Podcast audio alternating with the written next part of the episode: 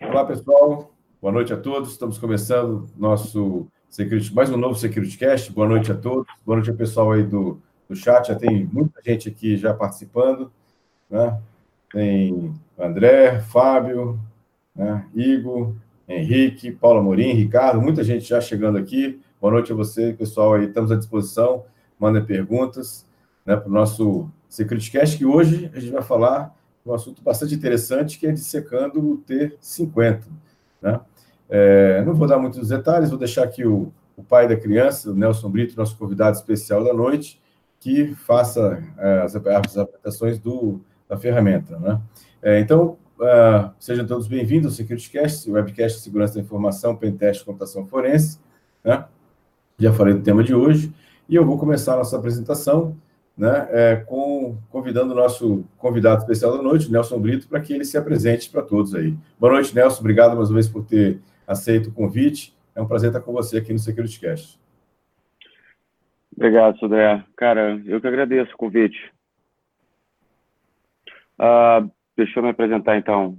Cara, eu sou Nelson Brito, é, já tenho algumas, alguns anos aí de experiência na área de segurança, já passei por algumas experiências falando sobre alguns assuntos. Esse final de semana eu tive na RoadSec falando sobre um código que eu desenvolvi há 10 anos atrás, o pessoal gostou bastante, foi bem interessante.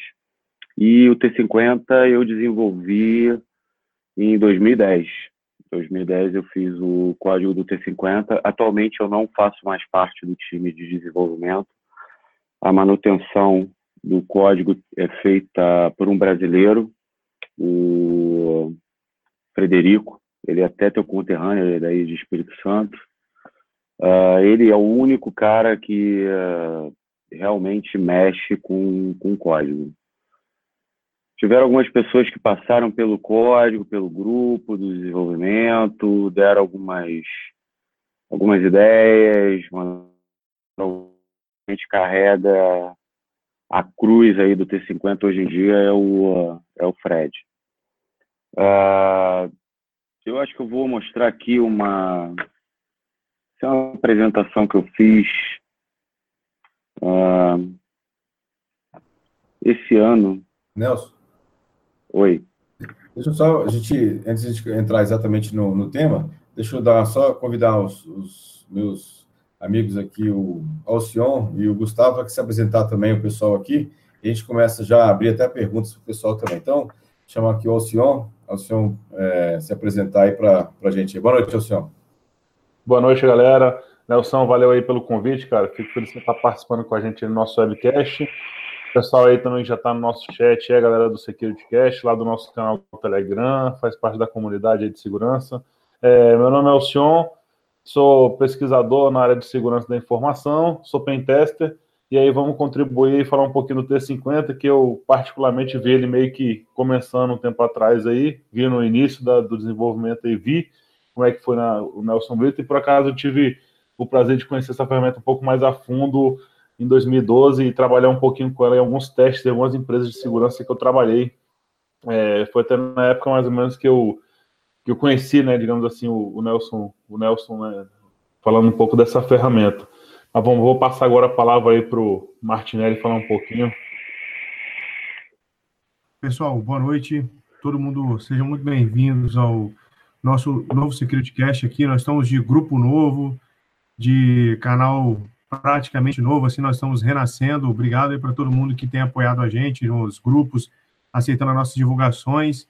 Obrigado, Nelson, aí pelo convite para o nosso novo episódio aí para falar desse T50, um, um, programa tão famoso, que ficou tão famoso na área do pentesting. Me corrija se eu estiver errado. E, pessoal, agradecer mais uma vez a força que vocês têm dado. Se vocês souberem de amigos que não fazem parte ainda do Security Cast, do grupo, e tenham afinidade com a segurança da informação, ou queiram aprender, convidem eles, mandem o link para eles, que agora que nós nos livramos de algumas coisas que prendiam a gente, que atrapalhavam a gente, agora a gente consegue caminhar e ir para frente, né? Então, é isso aí. Obrigado por tudo. Todo mundo sabe que eu sou advogado, tenho essa opinião sempre, eu tento ter uma opinião jurídica sobre as questões que são debatidas aqui. E agradeço mais uma vez. Vamos partir, Nelson. Agora é toda a sua palavra, hein? Beleza, obrigado, gente. Legal. Nelson, deixa eu só tirar uma, uma, dúvida. Bem, as pessoas, alguns já me conhecem, meu nome é Gilberto Sudré, sou professor do Instituto Federal de Ensino e Pesquisa, sou perito na área de computação forense, e acho que uma primeira dúvida que a gente podia tirar, antes de você começar exatamente a explicar aí a ferramenta, é por que do nome T50? Né? Por que, que tem esse nome aí para a turma? Por que, que não ah, foi T51 que o pessoal sacaneia? 51 é uma boa ideia. É, na verdade, na verdade, isso daí é uma piada até bem antiga. Eu fiz essa piada, acho que numa apresentação em 2011, quando eu apresentei a segunda versão que eu liberei. Mas assim, por que T50? Uh, a história do, do T50 é interessante. Cara, eu, eu comecei a desenvolver o T50, quer dizer, o conceito dele, a ideia dele surgiu lá por volta de 2001, quando eu desenvolvi um, uma prova de conceito para uma vulnerabilidade que tinha saído no ISA KMP do, do Windows. Uh, em 2001 eu comecei a ter essa ideia. Em 2002 eu comecei a trabalhar numa empresa que já não existe mais. Uh, tinha sido um grupo de consultores muito bons lá dentro. A gente trocava muita ideia. E a ideia era fazer. Já existia um Netcat na época. O Netcat a gente sabe do valor do Netcat, o quanto que isso daí foi importante para a gente poder fazer alguns testes e tudo mais. Mas a minha ideia era ter alguma coisa parecida com o Netcat, mas não para fazer os testes do Netcat. Eu queria um canivete suíço, mas não do tipo que eu queria alguma coisa para fazer eh, fuzzing de protocolos na rede, é, fazer alguns testes, é, bem, bem baseado em fuzzing mesmo. Você criar cabeçalhos arbitrários, esse tipo de coisa, mas principalmente com, com três protocolos básicos, né? o ICMP, o TCP e o UDP. Essa era a ideia. Legal. A ideia, em, dois, em, em 2002. Uh, quando chegamos em seis, sete, eu já tinha algumas outras ferramentas que eu tinha desenvolvido, que agora estão públicas, que era o, o NAN positivo e outro para falso negativo para IPS. Tem duas versões públicas, tem as versões, obviamente, que são minhas, que tem que tem nas versões públicas. E eu comecei a eu ter a progresso de rede. Larguei um pouco de lado é, outras pesquisas, outras programações que eu tinha de, de buffer overflow, de format string, que era uma coisa bem antiga e que tá basic, basicamente ela está extinta né, vulnerabilidade de format string. De vez em quando aparece alguma coisinha, mas não é tão não, não tem tanto valor hoje em dia, né? não, quer dizer, não aparece tanto assim, né? não é alguma coisa muito corriqueira hoje em dia. E eu voltei a programar na parte de rede. Uh, e eu comecei a fazer algumas. Quando eu trabalhava numa empresa que, que, que te, tinha IPS, a gente fazia muitos testes com, a ferramenta, com, com essa solução. Eu comecei a fazer alguns testes na parte de rede. Eu desenvolvi algumas ferramentas, que foi o B52, que era uma ferramenta especificamente para UDP, que é o nome também de uma, de uma aeronave. Depois veio o F-117, que era basicamente TCP, e ele se tornou depois no F-22, que também era uma aeronave, também baseada em TCP. Então, eu comecei a dar nome de aeronaves para as ferramentas. Eu achava mais fácil, não, ficava, não precisava ficar inventando nada, eu ia lá, olhava, pô, tinha, um, tinha uma aeronave chamada assim. E o F-22 tinha sido a última. Uh, em 2010, eu estava fazendo alguns testes e surgiu uma discussão no Twitter eu tinha colocado algumas estatísticas e acabou virando uma discussão bem acalorada.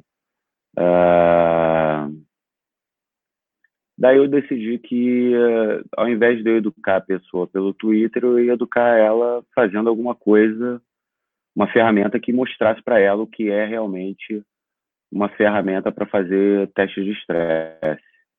Que uh, HPing não é, né?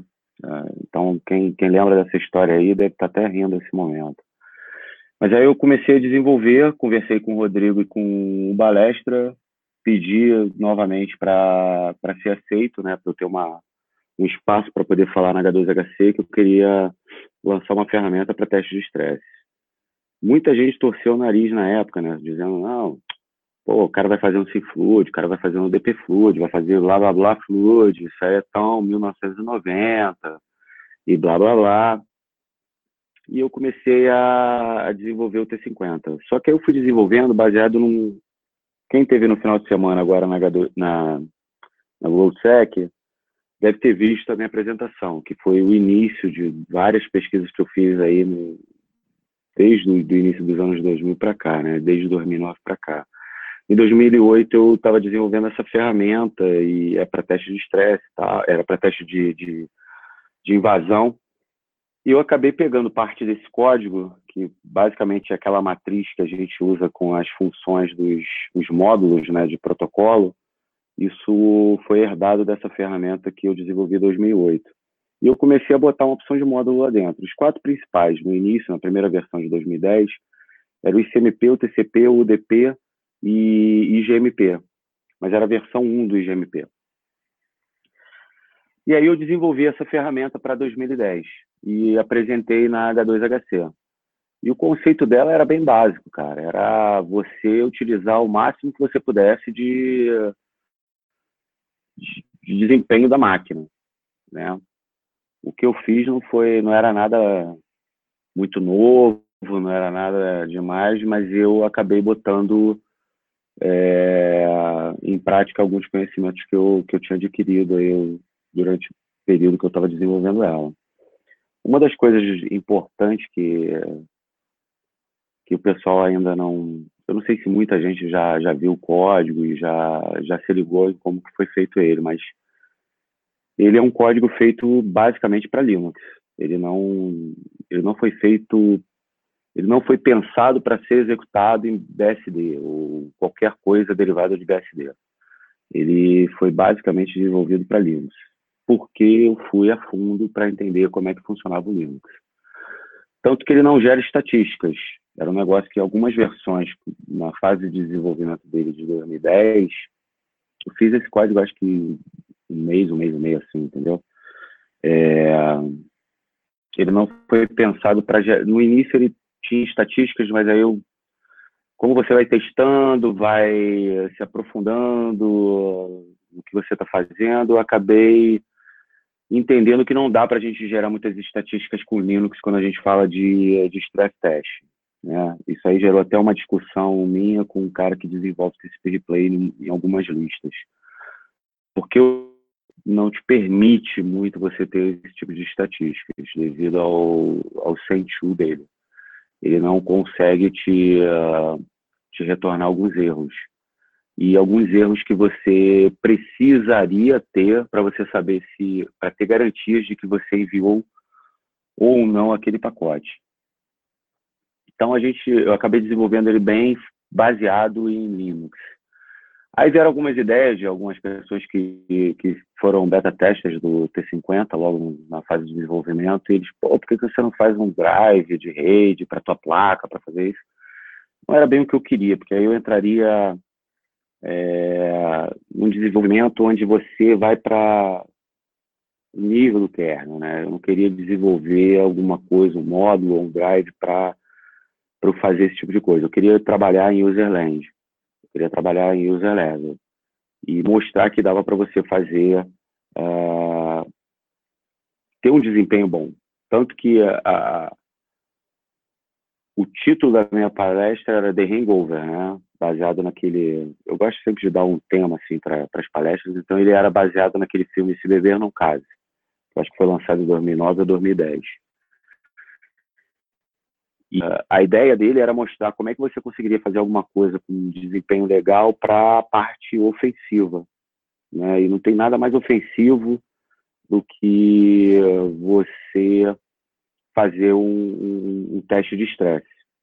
E não dá para você, tipo, eu tinha alguns programas que eu tinha feito para mostrar, né, como é que eu chegava a esse, a esse, a esse, a esse desempenho mostrando que eu estava retirando algumas funções, que eu estava tirando certas coisas, que eu optei por não usar porque não era necessário para fazer teste de estresse.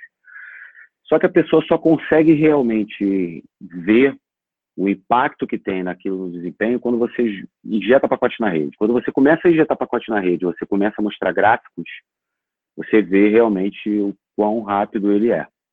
é tanto que eu lembro que na, eu não vi, eu, eu, eu, nunca tinha participado de uma apresentação onde o público em coro ficou, oh! mas foi bem legal, porque eu mostrei algumas ferramentas que o pessoal já usava, né? Muita gente já conhecia, C4, Gemini uh, Lotus, puta, uma opção. E, e no final eu mostrava o T50. E eu mostrava o T50 normal e depois eu mostrava a parte de turbo. Uh, eu vou compartilhar aqui minha tela, que eu acho que fica até mais fácil de eu começar a seguir uma linha de raciocínio aqui, que essa foi uma apresentação que eu fiz, que é justamente para contar o que, que eu aprendi, né? Os erros que eu cometi, o que, que eu acabei aprendendo. Vocês conseguem ver minha tela? Consigo, tá, tá aparecendo. Então, assim, deixa eu só te fazer uma pergunta aqui, o, Nelson. Ah, você desenvolveu a linguagem, né? Qual que foi a linguagem do código que você desenvolveu desse é, Tá, tá em C. Ah, totalmente tá em C. C. É, mas não é C, não é ANSI C, não é nada. É, é, é, o que eu te falei, tá, tá bem voltado para o Linux. Então usa muita chamada de Linux, usa muita coisa Muito focada shell? no Linux. Oi? Usa Shell também? Não, não, só só C. Eu não sei como é que tá agora. A versão atual se tem alguma coisa lá que o Frederico, que o Fred mudou, mas a que eu fiz só era C puro. Excelente. Ah, isso aqui é uma apresentaçãozinha, blá, isso aqui vocês já me apresentei, motivações, lições, porque agora, blá, blá, blá. Falar aqui um pouco da motivação, né? O que, que me motivou? É, todo mundo já deve ter escutado falar do Slice.c, do Sync4, do Milk, do C4, do Gemini, né? O que eu quis fazer era mostrar como que você faria uma ferramenta desse tipo usando em userland mesmo, né? Como é que você conseguiria fazer isso daí como ter um programa em userland com uma performance legal, né? Então a ideia basicamente era eu ter um código performático, é, é utilizar realmente a performance que eu poderia tirar da máquina, tanto que no anúncio da, da ferramenta, quando eu fiz a primeira apresentação na H2HC, eu fui enfático dizendo que não era para se utilizar o T50 em máquinas virtuais.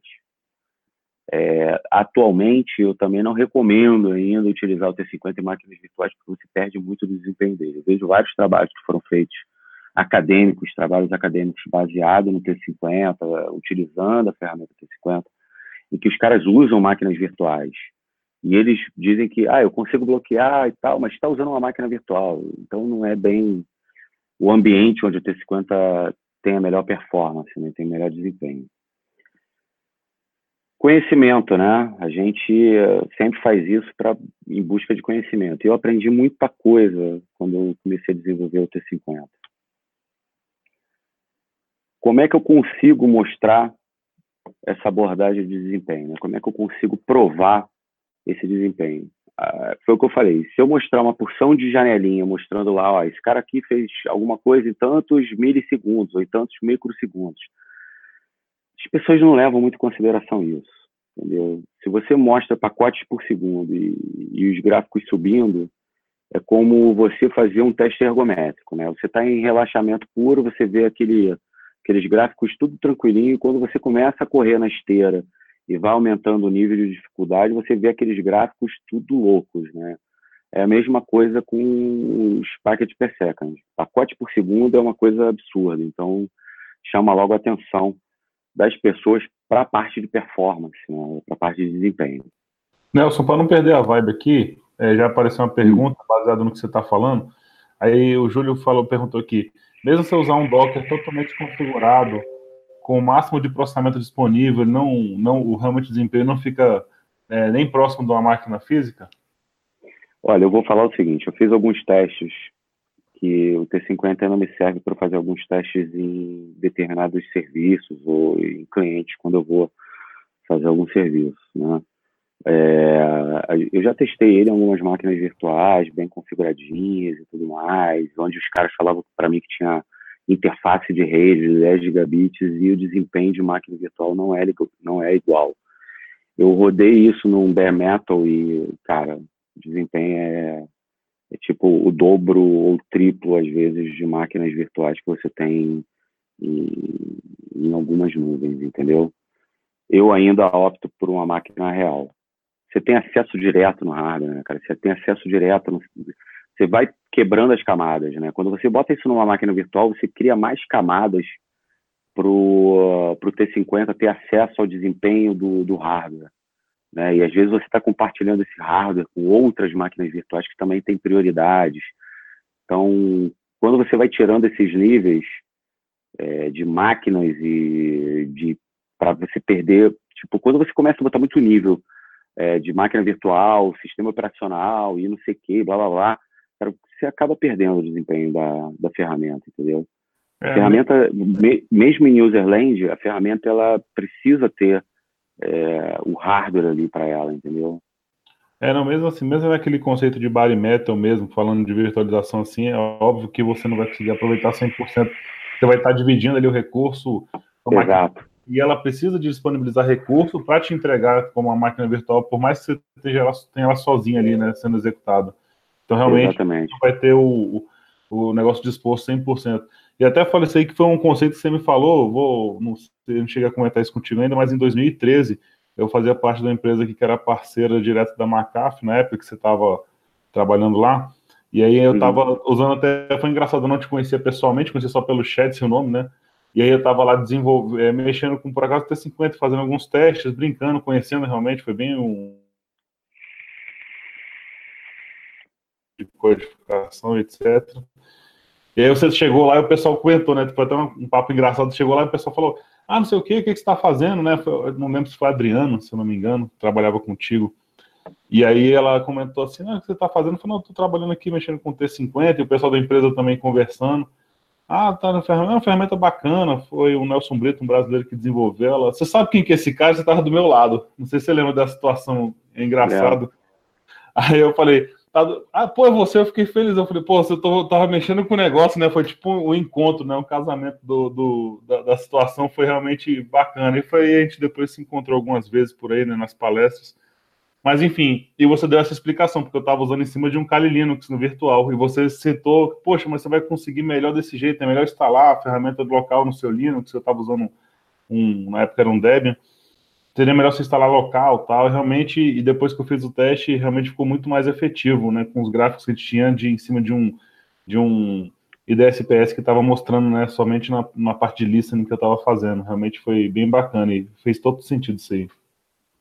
É, é porque você acaba tirando as camadas, né? Que a, a parte de virtualização coloca para você ter acesso direto no hardware, né? Não que o T50 tenha acesso direto, mas ele acaba fazendo algumas chamadas para o sistema operacional e ele e eu, eu seto algumas prioridades também, né? Tem, tem uma parte do código que é bem interessante que eu, eu dou um set priority no negócio. Então, eu também não recomendo nem que use, às vezes, o T50 com, com interface gráfica. Eu prefiro até que o cara use a console mesmo, chegar na console e usar a console, porque já aconteceu comigo de, de dar uma travada no, no, no gerenciador de janelas que eu estava utilizando no Linux. Então, mas é, mas é, é, é isso, é, você tem acesso direto ao hardware. Né? Eu vou dar uns pulos aqui de algumas coisas, tá?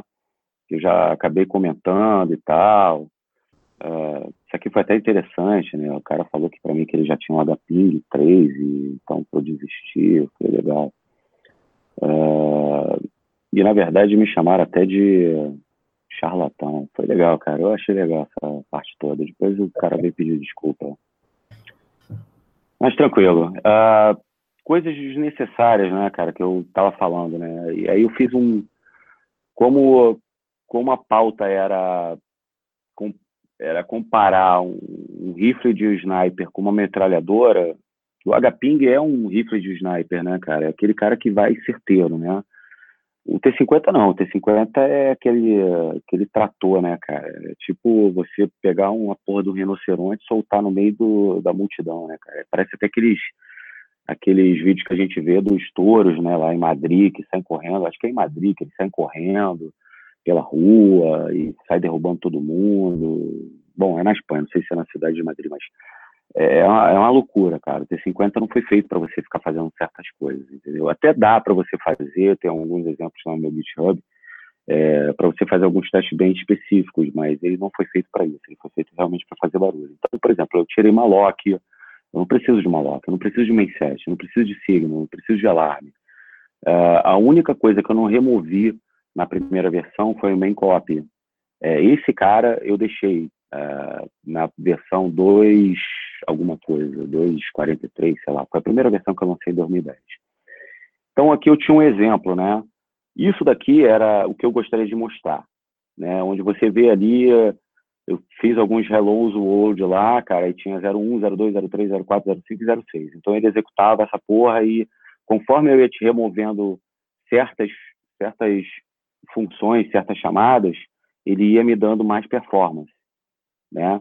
Copiando um milhão de vezes a string hello world, ele ia descendo o tempo de execução. É, e o exemplo 2 a mesma coisa, né? Ele ia lá e ele conseguia diminuir muito. Então eram máquinas diferentes, eu tinha máquinas diferentes rodando Linux na minha casa. Eu nessa época estava com umas três ou quatro máquinas em casa, então fiz teste tudo em máquina real, né? Conectando elas na rede e tal.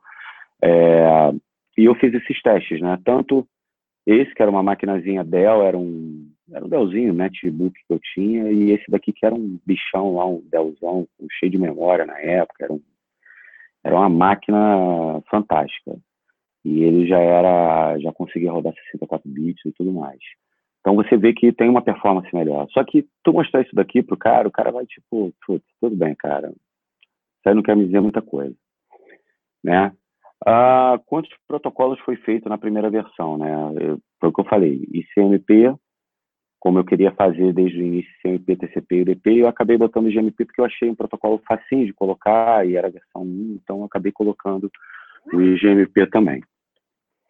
Uh, a parte dele de desenvolvimento ele é totalmente modular, né, cara? Então, basta você colocar, criar o teu protocolo, seguir. O, o Fred agora tem até um artigo legal que ele colocou lá, tem, acho que é na documentação mesmo da, da ferramenta. Eu tinha feito já uma prévia antes de eu sair do, do projeto do T50 e do, do pessoal assumir, na época estava o Fernando Mercedes, eu passei para o Fernando Mercedes para ele tocar, só que o Fernando Mercedes, ele não, eu acho que ele não, não tinha muito conhecimento de rede, e ele falou, olha, Nelson, eu também estou envolvido aqui com outros projetos, vou passar para o Fred. O Fred é um cara que estava sempre mandando ideias, dando ideias, mandando patches e tudo mais. Eu falei, ah, mano, dá pro cara, o cara curte, o cara é programador, o cara é desenvolvedor. Manda pro cara que eu acho que o cara vai ser a pessoa mais indicada. E o legal, é, o interessante é o seguinte, cara, em 2010, quando eu lancei a ferramenta, eu falei que eu não ia dar o código, eu ia só demonstrar ele. Todo mundo pediu código, pediu código, pediu código. falei, legal, cara, então eu vou liberar o código. Sabe quantas pessoas pegaram aquele código, entenderam ou fizeram algum pad para isso, para ele? Nenhuma nenhuma pessoa pegou aquele código. Eu vou te dizer assim, teve um cara só que veio conversar comigo sobre o código, que foi o Ian. Só ele que veio conversar comigo. E, e, e ele, quando fez o Golden Eye, ele virou para mim e falou assim, ó, cara, eu, eu basei, eu me inspirei muito nas coisas que você fez com o T50, a parte de randomicidade. Apesar do foco ser diferente do Golden Eye e do T50, o Ian virou para mim e falou, cara, eu, eu, eu, eu, me inspirei muito em algumas coisas. E eu, eu fiquei até lisonjeado, né, cara? O cara desenvolveu uma ferramenta bacana também, que é o GoldenEye. É um brasileiro, é um cara que manja bastante. É um cara que viu a ferramenta, olhou a ferramenta, fez até alguns comentários, brincou comigo, ele olhou o Makefile, me deu até uma zoada. Eu tive que apagar um comentário dele num, num post que eu tinha no meu blog, porque ele estava dando muitas dicas pro para os meninos, né? Então eu falei, porra, cara, fica na tua, não fica abrindo muita coisa, deixa os caras estudarem código e tal. É, mas poucas pessoas fizeram isso, entendeu? Então na versão 245 tinha quatro módulos, uh, eu só jogava ele dentro do diretório de módulos e o Makefile já achava eles e compilava essa porra toda, entendeu? A estrutura era bem básica, né, cara? Essa estrutura, na verdade, ela era baseada no, no que eu demonstrei esse final de semana no RoadSec, onde eu crio a estrutura, coloco as funções lá dentro e eu vou varrendo essa estrutura todinha, procurando por essas essas, essas funções lá que eu criei, né? Lá dentro do, da estrutura. Então não é uma coisa nova também. Tem alguns outros softwares que já fazem isso, ou tem alguns outros programas que já fazem isso. Mas torna fácil eu colocar ele sequencial. Eu, quando eu chego no limite basta eu virar meu contador e voltar a contar desde o início. Uh, e tem a parte também de single protocol approach, né? Que eu, se eu colocar é, T50, legal. Se não for T50, eu vou para aquele protocolo que o cara me dá o nome. Então, tem duas, tem duas abordagens. Eu posso fazer só com protocolo, ou posso usar o que eu chamei de protocolo T50. Na verdade, eu ia chamar de protocolo PQP, mas não ia ficar, não ia ficar, vamos dizer assim, é politicamente correto, né? Bom, pessoal, tivemos aqui um pequeno uh, interrupção aqui na transmissão. Voltamos aqui, então, na parte 2 aqui do nosso Security Cast sobre o T50. Nelson, a, a palavra é com você. Como eu estava falando, o protocolo PQP, né? Então, seria engraçado para gente aqui brasileiro, mas na verdade, eu, eu ia botar mais de, de zoação, né, cara? Mas acabei desistindo, achei que não, não tinha necessidade. Eu acho que ficou legal botar protocolo T50 e a ferramenta se chamar também T50. Então, como eu falei, é uma aeronave, né? Uma aeronave que na época era um protótipo feito pela, pela Rússia e pela, pela Índia, se não me engano, em parceria, que era uma terceira geração de, de caças stealth. Ah, então, tinha essa, essa, essa abordagem de um único protocolo, mas também tinha abordagem de múltiplos, né? Múltiplos protocolos. Aí foi o que eu falei. Quanto mais protocolos eu colocasse, bastava eu definir isso dentro do código, colocar o módulo dentro do, do diretório certo, que o Makefile já achava, e jogar ele dentro da estrutura que já tinha sido criada. E aí ele já sabia que seria o threshold lá, o máximo é menos um e retornaria a, a contagem. Então, ele faria sequencial os protocolos. Bom, a performance, né? Isso aqui são os gráficos que eu peguei na época, quando eu fiz a apresentação do T50 na H2HC em 2010. Tá? É, eu até voltei a publicar o vídeo do T50, da demonstração, uh, fazendo comparativo com outras ferramentas que tinham na época é, e mostrando a diferença entre eles. Eu usei aqui a metodologia que tem na RFC lá para a gente fazer benchmarking. Eu deixava rolando durante 5 segundos, depois 10, depois 15, depois 20, 20, 25, até completar, sei lá, 60 segundos, mas eu botei só os valores até 50 segundos porque saturava muito a minha rede, eu acabei optando por deixar menos de um minuto rodando. E aí a gente tem a média, né? É, se vocês forem olhar o maior gráfico aí, o maior é o T50++, que na verdade era o turbo. Aí vem o Gemini o T50, depois o Mousezan, Mousezan, sei, sei nem como falar com essa porra, cara. Isso é, isso é alemão, esse programa aí, essa porra dessa ferramenta. E o HPing, então tem uma diferença muito grande. Isso para ICMP. Depois eu mostrei o TCP, Aí era uma, era uma lavada, algumas ferramentas aí também, aí que inclui também o C4, o Gemini, o Lotus, o F22, o HPing. E depois eu mostrei também do DP. Né? Então, eu só faz, fiz teste com as ferramentas que suportavam os protocolos. Né? Então, nesse caso aí, entrou até o B, B52, que é uma ferramenta minha private, que já está até liberada lá no GitHub. E o protocolo T50, se vocês uh, olharem bem o timestamp dos pacotes, que está ali, isso aí era eu executando no TCP dump. Então, como é que foi feito esse esse, esses gráficos? Né? Deixa eu voltar um pouquinho aqui.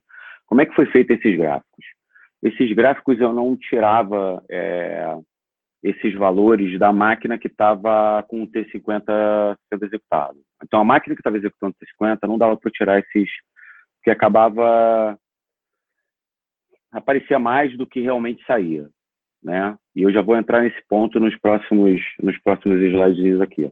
O que acontece é eu pegava a máquina que eu estava fazendo como alvo do T50, que eu estava jogando o stress test, o que eu fiz? Eu, eu executava o TCP, o, o TCP dump nesta máquina.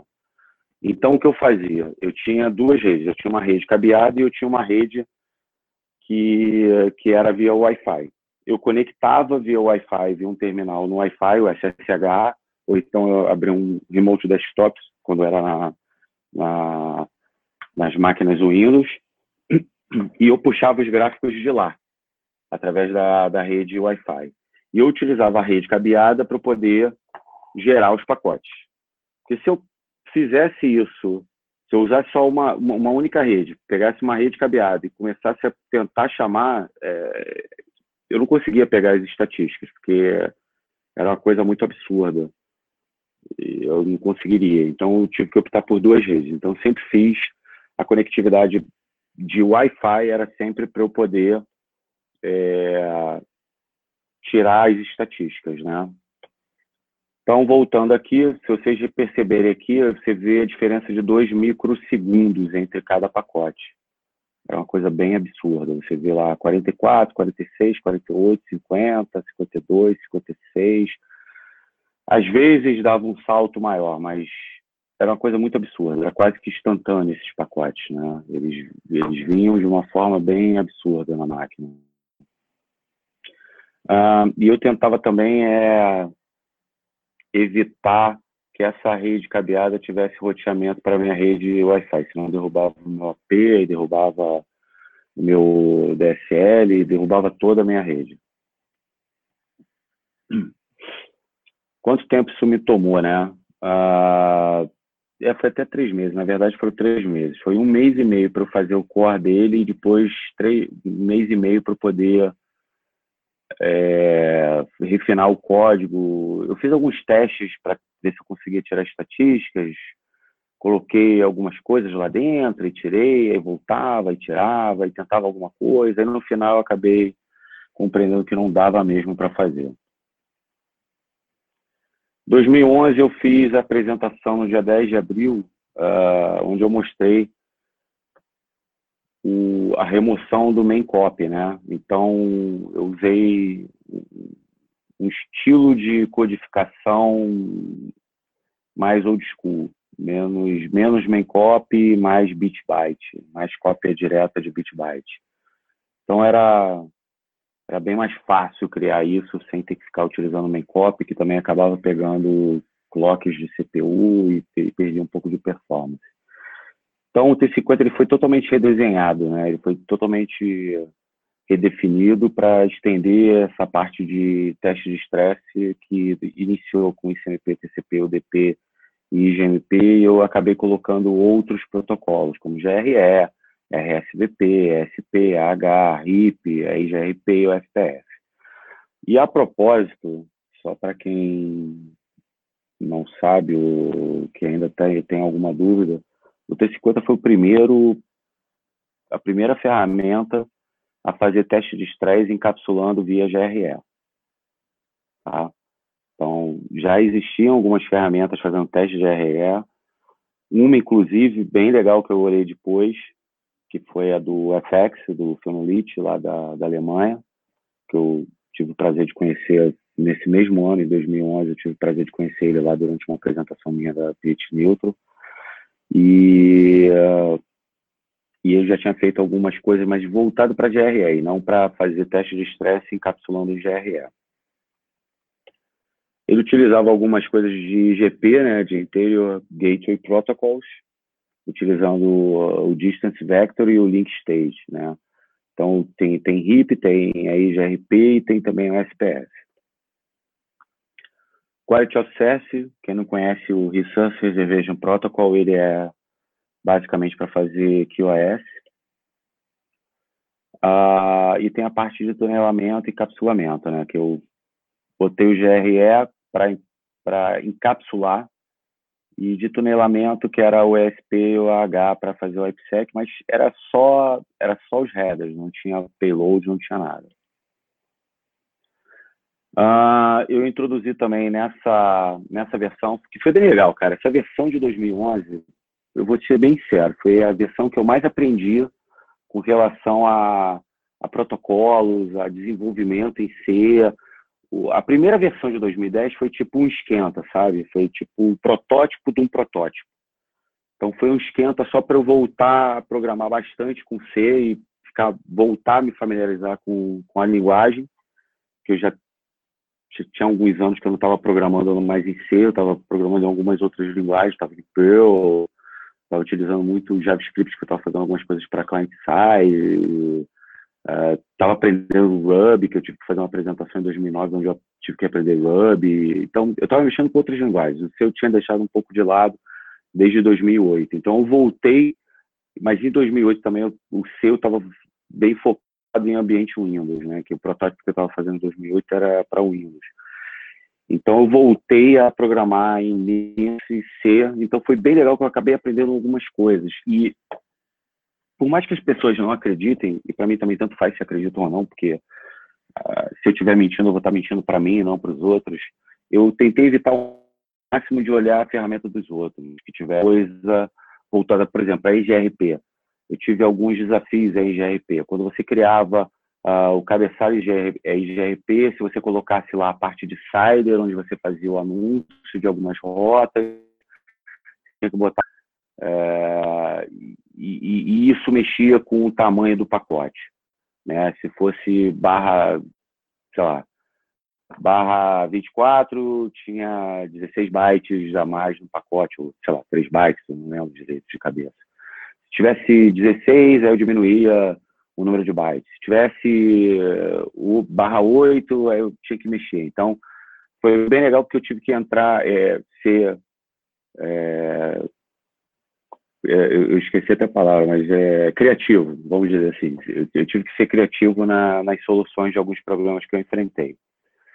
Uh, a parte do SPF foi bem legal também, que eu aprendi bastante coisa com relação à parte de checksum, principalmente. Eu lembro que eu estava fazendo um, uma ressonância magnética e, cara, tu fica dentro de um tubo, né, cara? Tu fica meio que enjaulado na parada. Quem tem claustrofobia fica meio que pira fazendo um negócio desse. E eu, na verdade, eu, na hora que eu estava fazendo o negócio era para eu não ficar pensando o que, que eu estava fazendo, que eu estava preso ali num tubo de aço, né, cara?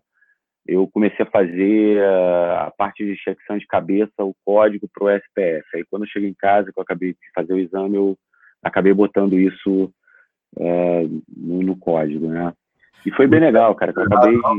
O exame não deu errado? Não? O exame não deu errado, não? Não, deu errado não, cara. Foi, foi, foi tranquilo. Eu, eu, na verdade, eu só, só parei de codificar de cabeça quando o cara chegou lá e falou, acabou o exame. Um, teve um negócio bem legal também, cara, que foi uh, a parte de Cider. A parte de Cider, eu vou te falar que eu fiquei pensando muito, né? Como é que eu ia colocar isso e como é que eu criaria um, um algoritmo para fazer isso. Eu passei, foi um, eu, eu, lembro disso, porra, como se fosse ontem, cara. Eu tava um sábado à noite em casa, minha esposa tinha acabado de voltar do trabalho, a gente pediu uma pizza e a gente ia assistir um filme uma, não lembro se era na Netflix, ou se eu tinha pego uma, uma fita ou um DVD, ou sei lá, não, lembro. Eu tinha um filme para ver. E eu tinha que fazer esse negócio de cider no tempo que levasse para chegar a pizza, entendeu? E foi engraçado porque eu comecei a pensar em algumas coisas e no final eu caí na real de que eu estava pensando. Aí é o erro né, que a gente acaba cometendo e que depois de um tempo, depois de algum tempo que você tem experiência fazendo algumas coisas, você acaba falando, não, peraí, tá errado a maneira que eu estou pensando. E eu acabei depois descobrindo que muitas pessoas pensavam também errado, onde elas criavam esse cider baseado em quatro octetos. Elas veem o endereço IP como quatro octetos. Não estão erradas. Elas não estão erradas. Quando você vê o endereço IP como um ser humano, você vê quatro octetos, né? Você vê lá quatro é, bytes, né? quatro parcelinhas de bytes. Você tem um byte para isso, um byte para aquilo, um byte para aquilo outro e um byte para outro. Então você vai preenchendo com quatro octetos.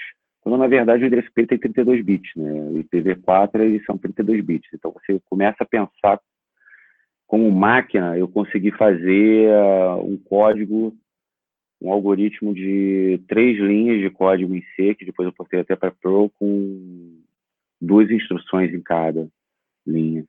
Então, acabei conseguindo fazer o cálculo de SIDE de uma forma bem mais rápida e com menor esforço, com três linhas de código, duas instruções em cada linha.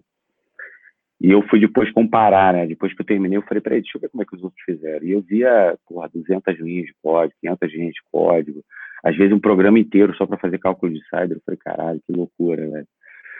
Mas foi bem legal, cara, que você acaba. É um aprendizado, né, cara? A gente faz isso para aprender. Eu acabei aprendendo muito, mais até do que eu ensinei. Eu aprendi muito mais fazendo do que eu acabei ensinando. Mas está tudo dentro do código, eu acho que foi bem legal. E essas daqui foram as linhas de código que eu cheguei ao final da dessa meia hora que eu tinha para poder comer uma pizza, ver um filme com a minha esposa. Uh, voltando a pensar em máquina, né? Então, isso daqui me dava tanto o primeiro endereço é, daquele range que eu ia testar, quanto o máximo de endereços que eu teria, né, que é o Host ID, quanto também a NetMask que é para eu poder fazer toda a brincadeira. Foi bem interessante. A parte de otimização, né, de checksum, que foi o que eu falei, que eu aprendi bastante. Eu utilizei muito GoTo, cara, é, em algumas alguns protocolos exóticos, como a EGRP, que não tinha RFC, eu, e na época você só conseguia ver algumas coisas baseadas em algumas engenharias reversas, eu também tive que fazer algumas análises desse protocolo, de PCAPs que o pessoal capturava e tudo mais, mas não, a, a, eu acho que foi um ano ou dois anos depois a Cisco acabou, eu acho, nunca foi atrás depois disso, né? Mas eu acho que ela acabou abrindo a especificação do EGRP, por exemplo. Tem meu código original tem vários go-tos e no checksum também tinha, para alguns protocolos, tinha o go-to influenciava. Então, eu larguei mão do main copy, né? Então, ele é main copy free, ele é livre de main copy, e eu comecei a fazer byte a byte. Aí tem alguns exemplos aqui, né? Mostrando como é que é, era o estilo de, de desenvolvimento old school que você via em algum, algumas ferramentas do próprio grupo da Security, alguns códigos meus antigos. Se você pegar teardrop, NIST, eles, eles criam também um estilo old school. Você vai criando byte a byte, bit a bit. Né? E um outro exemplo aqui também para fazer a parte de, uh, de options do TCP, né? que foi incluída nessa versão. Esse aqui é de timestamp. Uh, alguns highlights Uh, essa era a única ferramenta capaz de encapsular protocolos dentro de GRE para fazer teste de estresse. A gente teve um evento em 2016 que também utilizou essa técnica. Então, tem coisas no, no T50 que até hoje as pessoas não, não se deram conta, eu também não abri e não vou abrir tão cedo, talvez eu abra no ano que vem. Uh, era o único capaz de utilizar a criação mesmo, né, usar TCP Options, criando pacote, não... Tinha algumas outras ferramentas que ela te dava a opção de você fazer TCP Options, mas você criando TCP Options na unha, jogando no arquivo e anexando, e tipo, fazendo attach desse, desse arquivo, como se fosse o restante do, do, do cabeçalho TCP. O T50 era o único que fazia isso em larga escala, com vários é, options do TCP e criando realmente essas opções dentro do, do módulo TCP.c. E, e não, não, não foi alterado desde o desenvolvimento que eu fiz em 2011 e até hoje. Se você pegar lá o código, você vai ver que teve pouquíssima alteração e a criação continua sendo da mesma forma.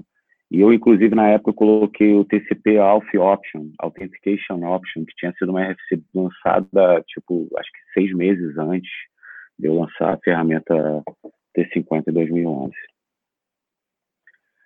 Quanto tempo levou, né, para eu fazer essa última versão que eu lancei, que foi a 5.3 e depois veio uma 5.3.1, que eu só corrigi uma parte do código. Foi dois meses, né? Novamente também part-time, que eu levei para desenvolver o, o, T50. Quer dizer, o, o esqueleto já estava pronto, né?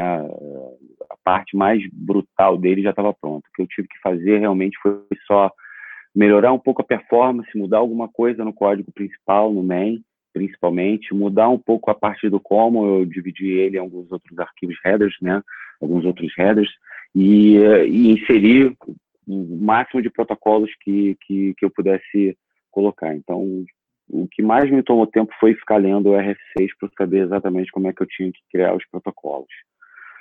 É legal, cara. Quando você faz um negócio desse, é bem legal que você acaba aprendendo sobre outros protocolos que você às vezes nem, nem conhecia. Tinha muita coisa ali que eu que realmente eu desconhecia, por exemplo, de RSVP. É, Para mim foi uma novidade.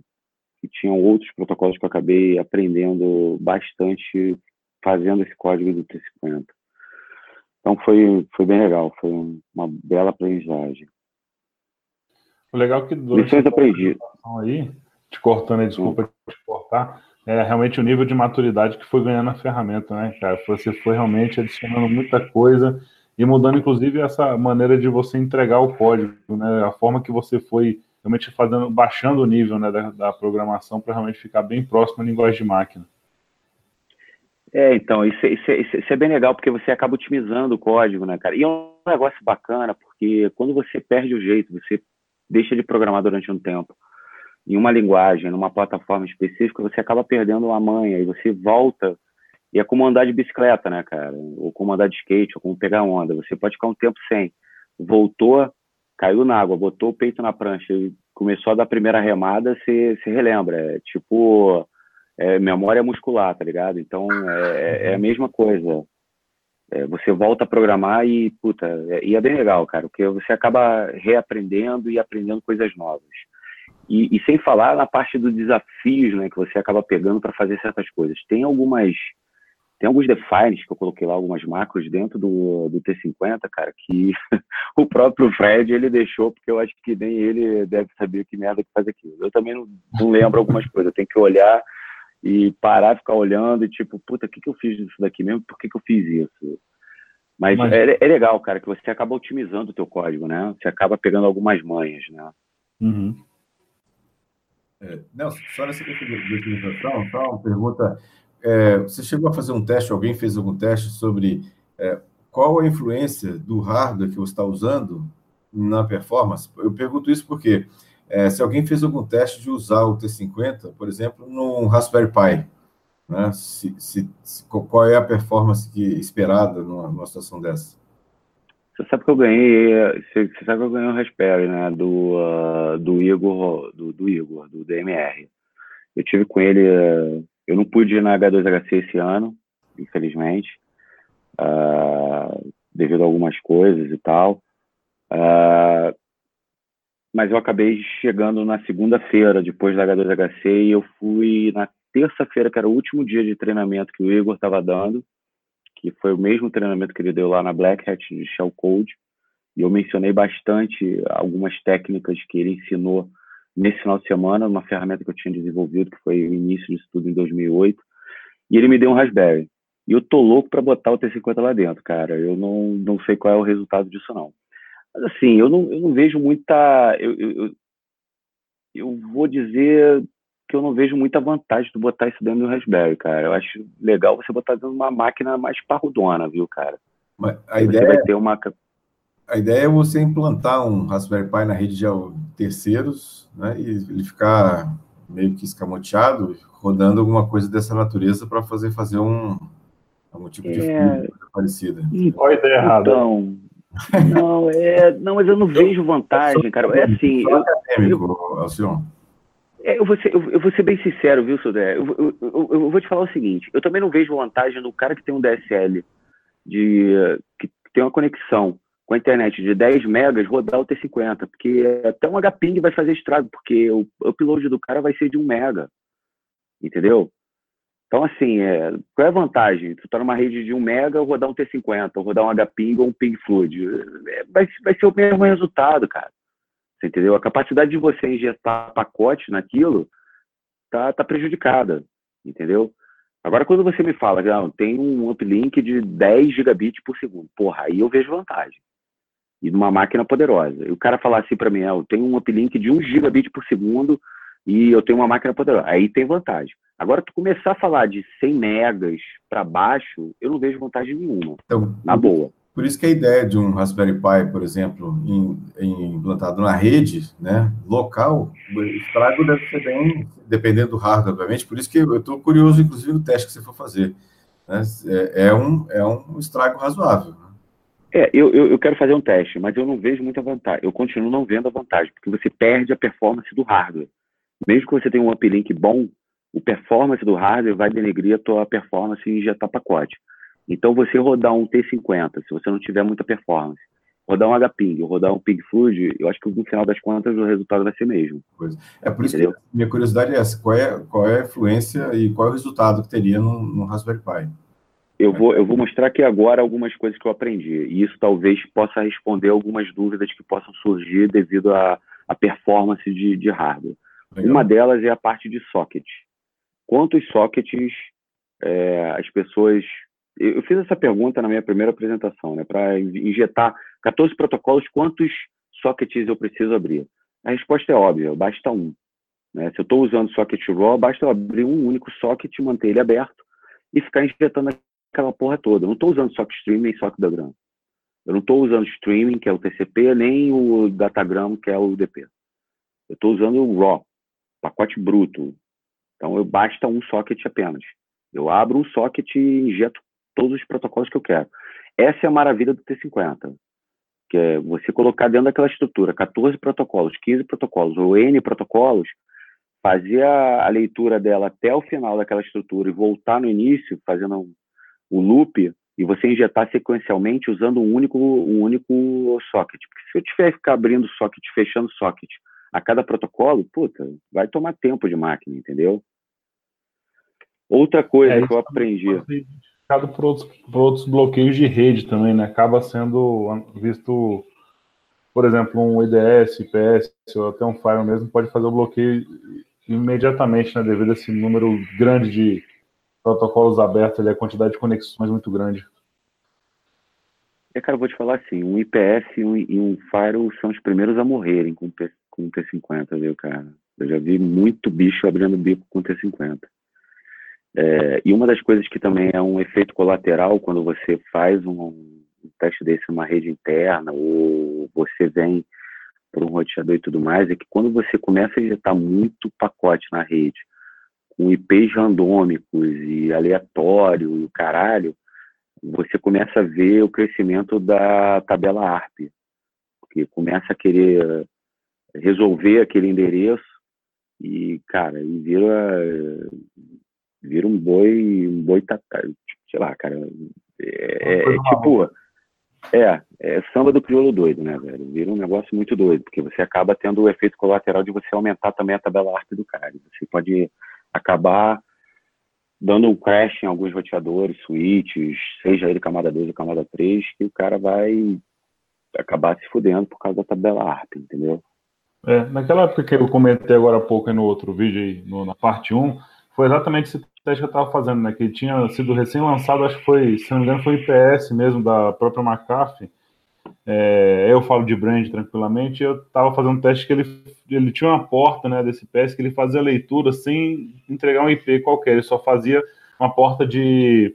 como se fosse um port mirror, né? Ele recebia por uma porta, jogava para outra e fazia a leitura daquilo ali para fazer o bloqueio futuro, é, depois. E eu, eu vi realmente ele abrindo o bico com isso aí, ou seja, ele entrou em modo de proteção, liberou a porta para fazer somente o, um, como se fosse um hub mesmo, e continuou fazendo, entregando é, somente o pacote por hardware, ele, e ele travou, o sistema dele da leitura ele não conseguia aguentar. Esse era um computador, um servidor até realmente relativamente parrudo para a época, fazendo teste nesse equipamento lá na bancada de teste. Uhum. É, é, assim, quando você bota numa bancada e conecta ele pelo menos a 1 gigabit por segundo, o uplink 1 gigabit por segundo, o negócio é meio bem monstruoso. É, o estrago é muito ah, grande. Né? É. Uma outra coisa que eu aprendi também é a parte do set, do set sock options, né? O, o código pode setar o máximo de, de, de bytes dentro de um buffer do que ele vai enviar? A resposta é sim. E, e esse código não é nem meu. Esse código foi a única parte do código que eu peguei e falei, caralho, isso daqui tá muito. Eu já conhecia esse código, que era do LibDNet, cara. Eu brinquei muito tempo com a parte do LibDNet, do Dog Sound. Eu adorei esse código. Esse código aqui, cara, ele, ele vai setando uh, a quantidade máxima do buffer que você precisa. E isso é importante quando você fala de, de filas, né, device queue, cara porque uh, no Linux é diferente. Então, eu, eu, eu, vou entrar nessa parte já já. Então, é importante você setar também a quantidade é, no buffer de quanto você pode utilizar daquela, daquela fila. Tá? Function, né, cara? Eu preciso fazer um, um botar nesse file descriptor, nesse, nesse, nesse FD, né, no socket dele, eu, eu preciso colocar ele no estado de non-block? Não, não faz nenhuma diferença porque eu não estou tratando streaming, novamente, tá? Eu não trato de sock stream, eu estou tratando de sock raw. Ah, I/O control também. Será que eu preciso fazer isso? Não, eu já falei antes. Não preciso, não estou usando o SockStream. E quanto a Signal? Eu preciso ficar notificando esse processo para uma thread ou um evento particular? A resposta é não, por favor. Aí eu tenho alguns artigos que eu busquei na internet e li, cara, que foi do Linux Journal. O, o issue 73 e o 107, um de maio de 2000 e outro de março de 2003. Um escrito por Mosh Bar e outro por, não sei esse nome, Bi Tangaharashu. Uh, e no bus, isso é muito interessante, a parte de InnoBus, tá? Quando a gente fala de InnoBus, significa dizer que eu estou buscando, diferentemente do que eu estou setando de buffer para aquele file script, para aquela fila específica do device, é, ali funciona. Mas quando eu falo de injeção de pacote, o InnoBus ele não funciona no Linux. Tá?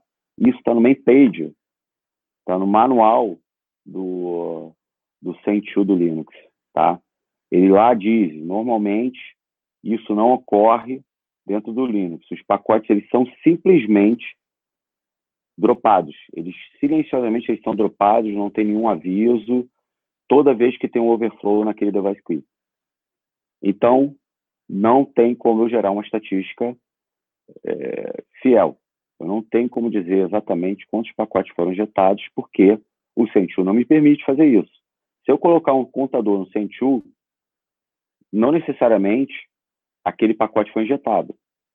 Aquele pacote foi para foi para porra da fila do device queue, mas ele não necessariamente saiu dali. Ele pode ter dado overflow e ele foi simplesmente dropado. Isso, essa é a beleza do código do T50. Eu utilizei algo que no Linux seria uma fraqueza, seria alguma coisa ruim, que não me permite fazer estatísticas, e eu usei a meu favor. Então, a ideia do T50, quando eu, quando eu faço um fork, aí vem a questão, né? Fork ou pthread? Eu acho que é a próxima. Não, select. Eu não vou falar do, do, do fork do pthread, não. Só, só bota na cabeça o seguinte, o Sentu, ele não permite, ele não te retorna um erro e no bust. Ele pode silenciosamente dropar aquele pacote se tiver um overflow no, no device queue, tá? Mantém isso no buffer de vocês aí. Parte de select, que é, tá, tudo bem, já que eu não posso utilizar o enobufs, será que eu posso usar o select? A resposta é não, não e não. Nem uso o select, nem o pselect, porque ele só vai introduzir mais latência no código, tá? Eu testei, não é legal. Se eu, se eu remover algumas outras coisas do código anterior, se eu evitei certas chamadas para não ter comprometimento no desempenho, eu simplesmente vou evitar também, ou qualquer outra coisa que introduza latência nesse meu código. Tá? E quanto à parte de sleep, aí eu vou fazer a mesma brincadeira que eu fiz no, na H2HC de 2010. A stress test sumas never sleep, o sleep ou não sleep. Ela não pode dormir, nem o, nem o dormir, nem não no dormir. Tá claro isso para vocês? Que toda vez que eu faço um sleep, um sleep ou não sleep, eu estou introduzindo latência. A parte do fork, lembra que eu falei lá atrás da parte do Senchu, que ele não, que ele silenciosamente drop e tudo mais? Por que, que eu utilizei o fork ao invés de pthread? Tá? Se é muito mais elegante eu utilizar o pthread nesse estilo de codificação. Resposta longa. Esse é um artigo do Linux Journal de 1996 do Alan Cox, que era o papa da parte de rede do kernel Essa é a resposta. Longa. A resposta curta é: se eu tenho que manter sempre o SK buff alto lá em cima, tanto quanto possível, eu não posso deixar nunca essa fila é, limpa. Então, o buffer, o, o, fork já faz isso. Se eu der um fork, eu abro dois processos, vai usar a mesma fila e ele vai manter aquela porra sempre no ar, sempre dando overflow. Então, a ideia era, se eu não consigo dar pelo menos uma, se eu não tenho uma estatística porque eu não tenho enable buffs e silenciosamente o Linux dropa, qual é a minha intenção agora? É eu manter essa fila sempre cheia. E como é que eu faço isso? Bastava um fork. Eu jogo um fork, ele cria dois processos e ele vai ficar entupindo aquela fila. Então, bastava isso. Bastava isso. Entendeu? Por isso que eu optei pelo fork. Eu não estava eu não procurando um, uma forma elegante de fazer isso.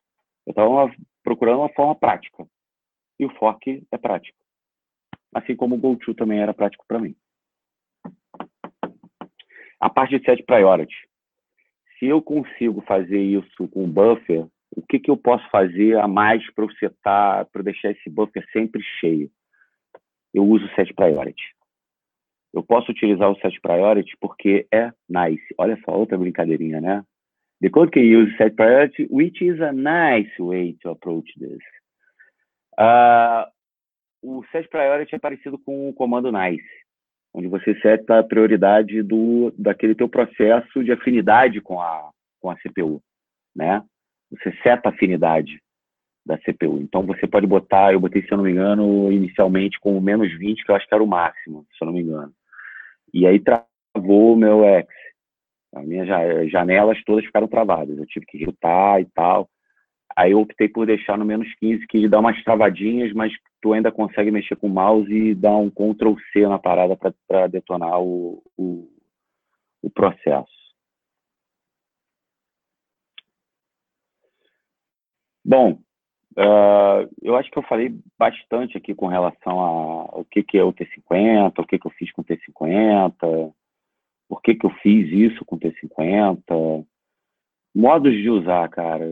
Eu pego o código, lê, pego o main help, o help dele, pego o manual page dele, vê. Eu não gosto de ficar ensinando as pessoas ferramenta, cara. Eu prefiro falar com relação a o que, que eu fiz de abordagem, por que, que eu optei por certas decisões do código. É... E, e, a única coisa que eu posso falar para vocês com relação a isso é que tem alguns tem alguns segredos ainda guardados dentro do código que algumas pessoas algumas pessoas já descobriram alguns mas ainda tem algumas outras tem alguns outros segredos lá dentro dele que as pessoas ainda não não se deram conta eu já vi algumas utilizações parecidas de algumas abordagens que eu fiz é, desses segredos e um deles era a parte de encapsulamento. Outra coisa que eu falo, é, eu não coloquei BGP, eu não coloquei outros protocolos que eu acho muito perigoso. É, dar uma ferramenta para você fazer um stress test e permitir que as pessoas usem de forma indevida. É, eu nunca usei o T50, para fazer nenhum ataque de surf em nenhum lugar, ou alguma empresa, algum site, eu nunca fiz isso. Bastava saber que eu poderia fazer e que derrubaria, isso me basta. Eu sei que o T50, se eu rodasse um, contra um servidor, conseguiria derrubar. É, outra coisa também que eu falo, que eu estava falando com o Sudré agora há pouco tempo, agora há pouco, né? Agora há pouco na, nesse hangout. É, eu não vejo vantagem em utilizar um T50. Um garoto que começou a aprender agora sobre segurança, viu o T50, tá lá no, no Kali, tá, sei lá, em algumas distribuições aí, e o cara, puta, vou tentar aqui, vou derrubar o servidor tal. E o cara tem um, uplink de 1 megabit. O cara tem um link de internet de 10 megas de download e um uplink eh, de, um link de upload de 1 mega não tem vantagem. Você rodar um ping fluid, rodar um hping ou alguma coisa, acaba dando no mesmo. Não tem vantagem nenhuma.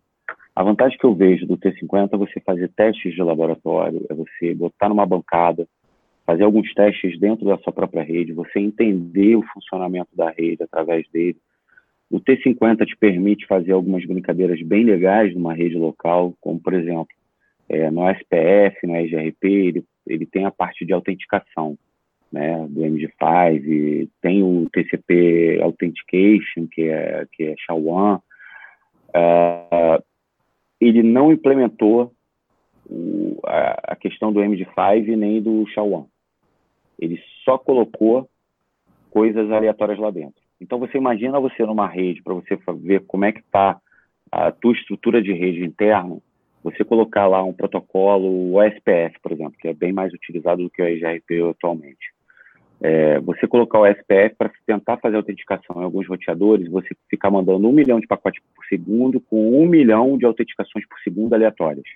Como é que vai se comportar esse hardware lá na ponta que vai tentar abrir esse pacote, pegar esse, essa parte de autenticação, rodar dentro do algoritmo de MD5? Como é que a CPU desse cara se comporta?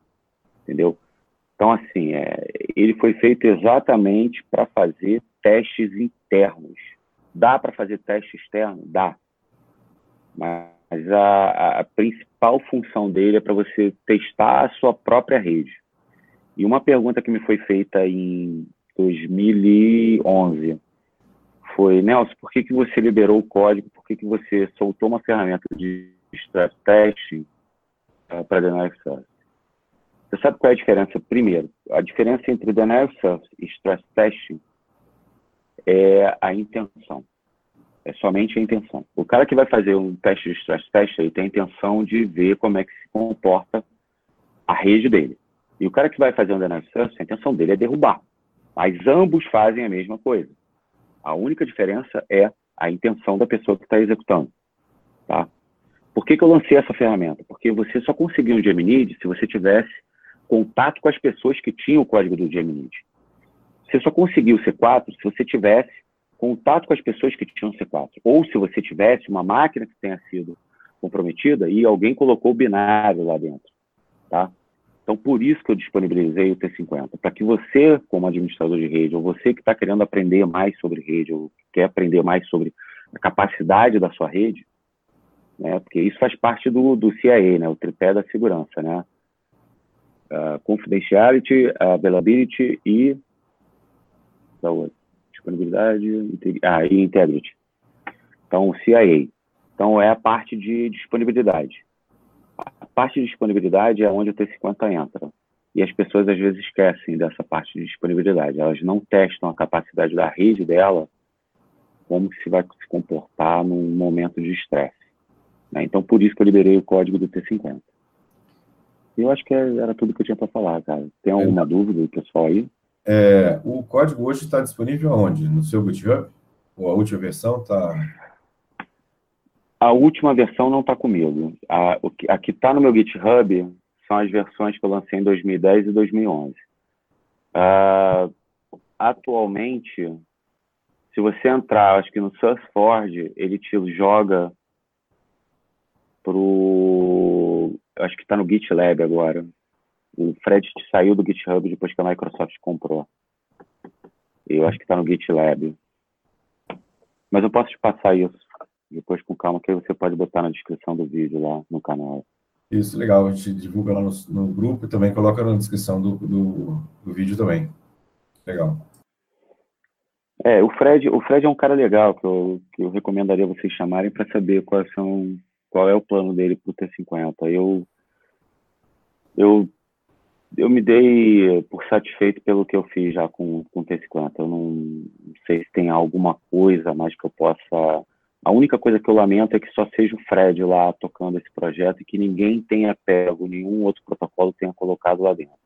É, se eu conseguir colocar em dois meses dez protocolos novos, eu não vejo porquê da rapaziada não botar pelo menos um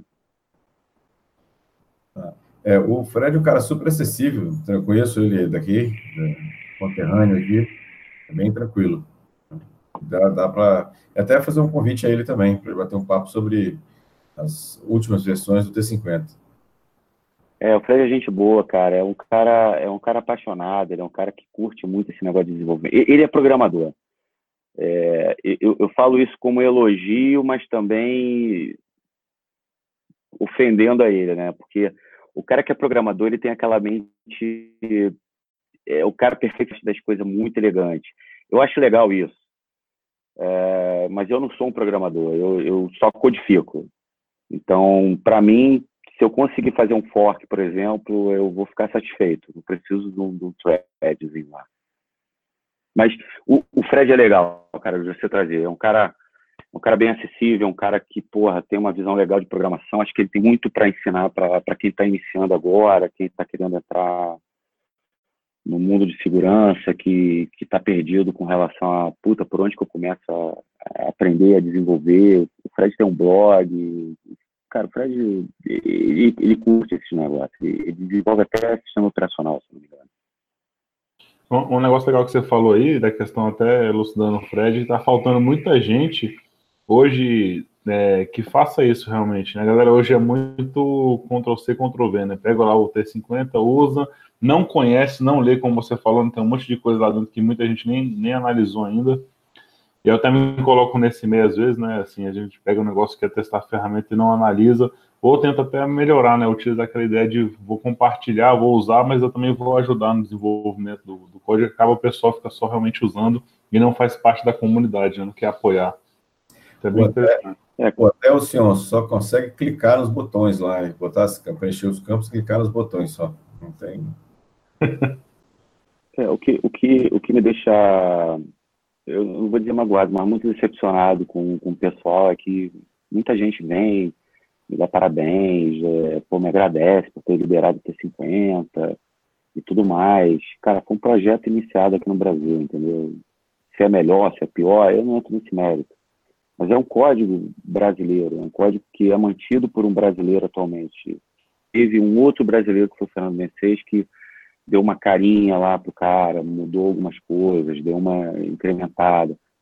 O Fred cara, sei lá, acho que cinco anos, seis anos que ele está à frente do, do projeto. E, porra, foi, foi uma ferramenta que foi colocada em várias distribuições, cara. Porra, ela, acho que seis meses depois de eu ter lançado ela em 2011, o, se não me engano foi o Crash, cara, que era do DC Labs lá, junto com o Grinch. Pô, os caras conseguiram botar isso dentro do backtrack, entendeu? Depois foi pro Kali, depois, puta, sabe? Agora já tá, já tem pacote dele preparado para Ubuntu, já tem pacote dele preparado para Debian, sabe? É, é, é um código brasileiro, mantido por um brasileiro, e não tem participação dos brasileiros, cara. E tem gente que programa muito bem no Brasil. Tem gente que conhece muito de rede no Brasil. E os caras, tipo, você desculpa, não sei se eu posso falar para mas eu toco foda-se. Não tá nem aí. Ah, não, é, tem uma tem um negocinho de ego no Brasil, cara, que não me agrada muito. É, é, é, é o tipo da coisa, eu tenho barba, você tem barba. Para você e falar, minha barba é mais bonita do que a sua. O brasileiro ele fala, não, tua barba é feia. É simplesmente assim, tá ligado? Os caras, eles não ficam contentes de ver o sucesso de um outro brasileiro. Eu não vou, eu não vou generalizar, mas você vê muito disso. É, e eu acho isso, eu não sei se isso ajuda ou não a gente, entendeu? Eu não falo nem de hostilidade, eu acho que existem ambientes hostis, existem ambientes mais amigáveis, segurança é um ambiente muito hostil, então tem essa parte, é, é divertido, é legal, é, é chato. Bom, cada um tem a sua opinião. Eu não, eu não, eu não, não tenho opinião formada com relação a isso. Eu já estou há muito tempo nesse negócio para ficar esquentando minha cabeça com, com besteirinhas. Mas eu acho que se você tivesse a união dessa galera, o pessoal realmente desenvolvesse, puta, é um projeto legal. Eu vou entrar nessa porque é um projeto legal, faz sentido, eu acho que é uma ferramenta que tem valor. Eu fiz isso porque eu precisava fazer testes de desempenho e, e porra, você alugar uma máquina para fazer um teste de desempenho é caríssimo. É, eu podia rodar isso no meu notebook e ter uma performance legal. A pessoa vê valor nisso. É, cara, assim, tem, tem empresas que estão utilizando o código do C50 como um serviço para fazer teste de ganância. Esses caras veem o valor, mas também não ajudam a desenvolver. Se o cara pega parte desse código e está utilizando nessa porra dessa solução ou dessa desse serviço, por que, que os caras também não ajudam a desenvolver e manter o T50, já que eles usam a porra do T50 como core, entendeu? é, sei lá, cara, eu, eu, eu, tenho uma visão meio esquisita com relação a isso. Cara, a maioria das pessoas quer pegar o código só para dizer, eu tenho a porra do código. O pessoal veio me pedir, ao invés de me pedir assim, esse final de semana, teve muita gente que virou para mim, e quando você vai liberar o código, não sei o quê. Cara, eu já tinha dado a mãe, eu tinha dado as referências dos documentos que eu usei para me inspirar para fazer a porra da ferramenta. Vai desenvolver a sua, cara. Desenvolve a sua. Você não precisa do meu código, irmão. Meu código é horroroso. Tem, tem gente que fala que meu código é uma merda. Então, que seja, mas vai fazer alguma coisa, ajuda a fazer alguma coisa, ajuda a manter alguma coisa. Ou libera alguma ferramenta melhor, entendeu? Seria legal ver brasileiro fazendo as coisas. É, mas eu gostaria muito de ver mais, mais entrosado, tipo, porra, tô vendo essa ferramenta, é legal, vou ajudar o Fred, velho. Entendeu? Mas não, eu conversei com ele faz um ano, exatamente um ano. Foi na, antes da, da, da RoadSec no ano passado.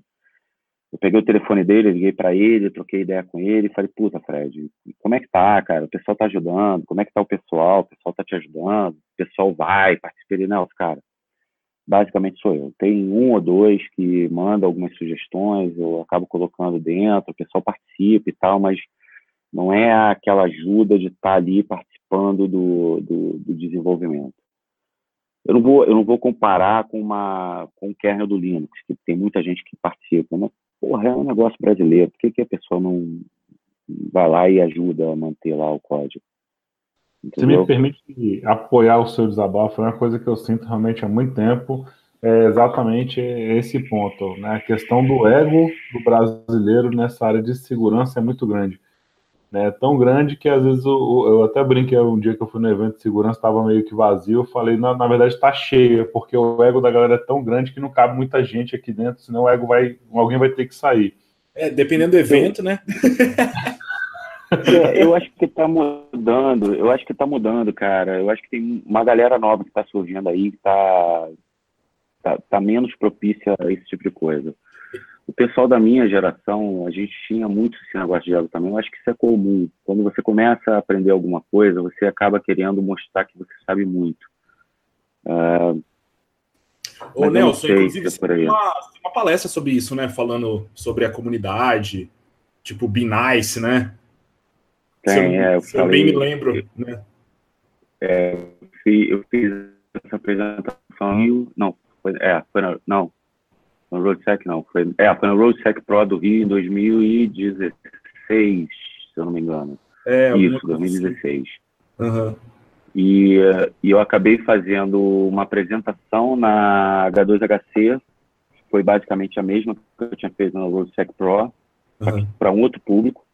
E eu acabei fazendo um painel onde participaram algumas pessoas, né? Aí tava o Rodrigo, tava o Balestra, tinha o Klebi, tinha uma uhum. galera legal. Tava o Anderson também, o Balestra, tinha uma galera legal. Mas eu acho assim, cara, se a gente não, não se junta, eu, eu vejo muitos argentinos, né, cara? A gente fala tanto do argentino, mas eu vejo muitos argentinos se unindo é, para fazer as coisas. Aqui no Brasil, acho que a gente não tem essa pegada. Eu acho que é, Hackerspace contra Hackerspace, é, a minha conferência é melhor do que a sua. Me lembra aquela música, né? My milkshake is better than yours. Então, tipo, sei lá. É, foi só um desabafo, galera. Tem alguma dúvida da galera que está assistindo a gente? É, por enquanto, o pessoal está agora só, só acompanhando aqui, curtindo aqui a, a o é, Nelson, deixa eu te falar. Tá ouvindo? O pessoal está me ouvindo aí? Meu microfone tá bom? Sim, sim. Nelson, eu, primeiramente, cara, assim, obrigado pela, pela aula, né? Assim, eu, eu, eu, digo, eu tenho uma formação de ciência de computação, trabalhei um tempo com TI, então consegui pegar um pouco da, do que você estava explicando. É, concordo com o seu desabafo com relação ao brasileiro ter que se unir mesmo, porque, infelizmente, nós temos essas nuances que às vezes me lembra muito um bairrismo aí que você vê no surf, né? Mas, enfim, é, eu queria é, debater com você essa questão que você falou da intenção do uso da ferramenta, de você ter uma ferramenta que vai trabalhar para você dentro do seu ambiente, que ela foi feita, na verdade, pelo que você falou, que a intenção dela é revelar vulnerabilidades ou como está seu ambiente, e ao mesmo tempo que ela foi utilizada para um, um DOS né, um denial of service, ela vai servir também. Vai depender sempre da finalidade ou do fim que a pessoa vai dar aquela ferramenta. É, isso é uma questão uhum. até um pouco controversa com a lei Carolina Dickman, que acrescentou é, o crime digital e de invasão de dispositivo informático, que o parágrafo primeiro tem aquela questão que se alguém é, difundir ferramenta que auxilie na, na cometimento do, do crime que está no caput, que é essa questão da invasão do dispositivo informático, acaba cometendo crime. Você não fez uma ferramenta que necessariamente faz o crime de invasão do dispositivo informático, mas que ela, de certa forma, causa um dano. Mas eu, assim, que você discutisse essa questão de, da liberdade do, do pensamento que você tem e de como você pode criar é, ferramentas que podem melhorar as coisas e, infelizmente, a pessoa que dá um uso diverso e acaba trazendo uma, uma má imagem àquilo que você faz. Uhum. É, cara, eu, eu, eu, me posicionei em 2012 com relação a isso. É o, é o único que eu mantenho no meu, no meu blog. É, eu removi muita coisa de, de alguns lugares por causa dessa, da lei Carolina Dickman, que para mim é péssima, principalmente para quem desenvolve ferramentas e que faz pesquisa, porque qualquer ferramenta pode ser utilizada para fazer besteira. Até mesmo Cara, um ping pode fazer miséria. É... E, tem, e tem até uma, uma passagem na, no meu blog em que, ele, em, que eu digo que a espada não mata ninguém, ele só é uma ferramenta na mão do assassino. Né? Então me lembra até um desenho que eu gosto muito, né, cara? Eu gosto de desenho tosco e que me faça sair um pouco da realidade cruel que a gente vive no dia a dia, que é o Family Guy. Que o Peter Griffin pega uma arma, bota em cima de um, de um banco de uma, uma, bancada e começa a gritar: mata! Mata! Porque tinham falado para ele que armas eram perigosas e armas matavam. E ele botou a arma em cima de, uma, de um balcão e começou a gritar: mata! Mata alguém! Mata alguém! E não tem resultado nenhum. A arma não mata. Quem mata é quem puxa o gatilho. Você entendeu? É, não estou fazendo apologia a nada, pelo amor de Deus, não, não é isso. Só estou dando um exemplo. Você, se você tem uma faca que passa manteiga, essa faca pode ser utilizada também para outra coisa. Além de passar manteiga. Entendeu? Aquela, é, é... aquela, aquela faca de serrinha que você corta uh, o bife quando você vai numa, numa churrascaria, que corta a carne, ela, ela serve para cortar carne, mas também serve para fazer alguma outra coisa. Isso depende é a questão da intenção. Do Questão do clipe de papel, né? É a mesma coisa que querer proibir um clipe porque dá para abrir uma algema com clips, né? Não tem lógica, né? Exatamente. Então, assim, eu não vou poder também. A minha opção foi: eu não posso privar as pessoas que querem usar bem a ferramenta, porque tem outras que querem usar mal. Eu não Exato. posso privar as pessoas de ter acesso ao conhecimento, acesso a uma ferramenta legal, porque tem outras pessoas que vão fazer besteira. Porra, se fosse assim, a gente não tinha energia nuclear porque começou como uma bomba, depois é que se utilizou como uma energia. Não sei, e, e, e serve até para fazer tratamento do câncer. Entendeu? Se você pensar na essência da coisa, é, aí a gente cai num papo muito filosófico, muito cabeça, entendeu? Ah, sim, é, Mas... é até a questão do micro-ondas, né? Que inicialmente Exato. Né, é, era um dispositivo militar e foi sendo modificado, né? É, a gente acaba Exatamente. caindo. O, o, que eu vejo assim é que é, é, meio, parece um pouco proporcional que o, a falta de conhecimento acerca da ferramenta. É, parece que as pessoas que têm menos conhecimento acerca da ferramenta utilizam ela de maneira mais danosa, né? Causam mais dano do que as pessoas que param para estudar o código, para olhar a ferramenta e, e enfim, para utilizar ela para pesquisa acadêmica, que é basicamente, né, para pesquisa, é, ou pelo menos para laboratórios, né, que é basicamente o uso que você é, teve intenção quando criou a ferramenta. Né? É, é, meio estranho, porque parece. Mas eu acho que. Pode falar. Eu, eu acho que é uma fase. É, uhum. assim, é, é assim como uma criança. Se você, se você entregar um carrinho para uma criança de 3, 4 anos, ela vai desmontar o carrinho todo, ela vai destruir, não é. vai saber montar novamente. Sim, eu entendo. É mais fácil. A gente, a, a gente quando está aprendendo as coisas, quando a gente se, se coloca numa posição de que quer aprender, é muito mais fácil a gente aprender as coisas que são danosas do que saber realmente qual é o valor daquilo ali para mim. É, exatamente. É que nem uma criança com carrinho, entendeu? Então, hum. assim, é, é, é, foi assim comigo, foi assim contigo, foi assim com assim, todo mundo, a maioria das pessoas. É, você vê, inclusive, então, assim, é, quando a gente tem oportunidade. Pode falar, Nelson. O, o, que eu vejo assim é eu, eu, eu, eu, eu olhos e, e coração essa molecada que atualmente pensa dessa forma, não vou, vou, vou, vou rodar, vou, vou destruir, vou, vou, botar fora do ar. Vai chegar um momento que ele vai falar, puta, cara, isso não me leva a nada, tá ligado? Eu não tô aprendendo porra nenhuma. Por que, que eu tô fazendo isso?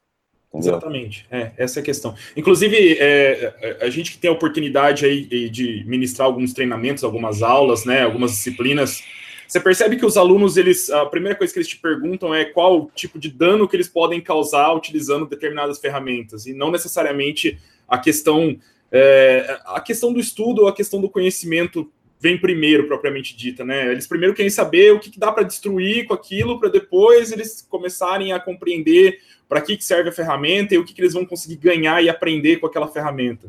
É, eu acredito que seja um processo. Uma, tem uma coisa interessante, até questão de nomes de palestra, isso aí foca muito, né, do mais de segurança. O cara Nossa, chegar com assim, certeza. como fazer o main the middle na conexão HTTPS? Aí o cara vai lá e coloca outro. Como hackear o Facebook? Acabou. Acabou, é. exato. Cara, eu, é. eu, eu, tinha uma coisa muito interessante, desculpa te cortar, Alcion, mas que aconteceu na RoadSec, né? Eu fui, fui na, nessa última RoadSec, e, e, e foi engraçado, porque tinha umas palestras um pouco mais apelativas que elas lotaram o main stage, né?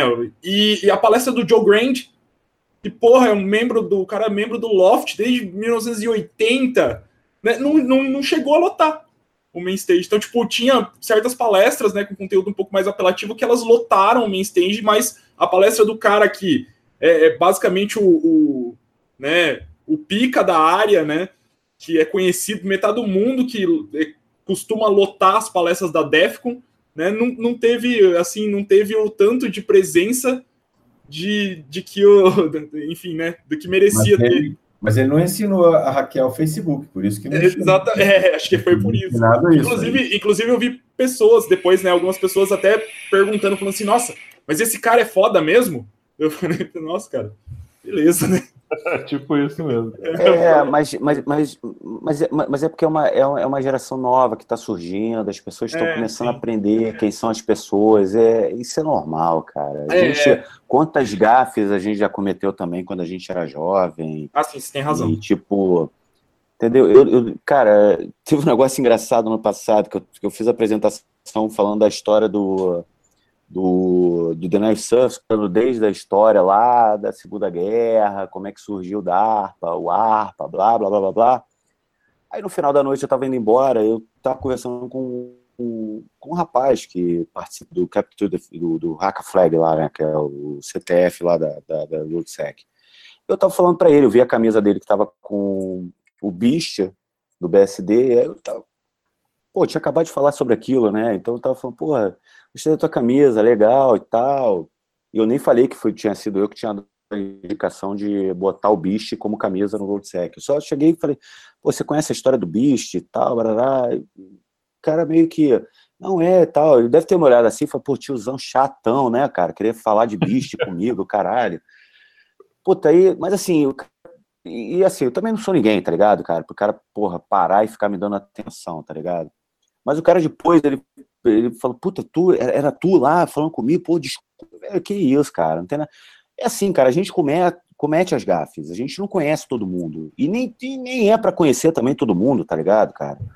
Tá é, eu não quero ser conhecido por todo mundo, eu não quero que todo mundo, porra, Nelson, não é esse o meu intuito, cara, eu nunca entrei nessa porra por causa disso, o que eu entrei nessa vida de ir pro palco falar sobre as coisas é tentar retribuir um pouco para a rapaziada que tá chegando nova, porque foi, foi, foi da comunidade que eu aprendi. Eu não fui na faculdade. Eu não aprendi as paradas que eu aprendi numa faculdade, cara. Não tem formação específica para isso, até onde eu sei, entendeu?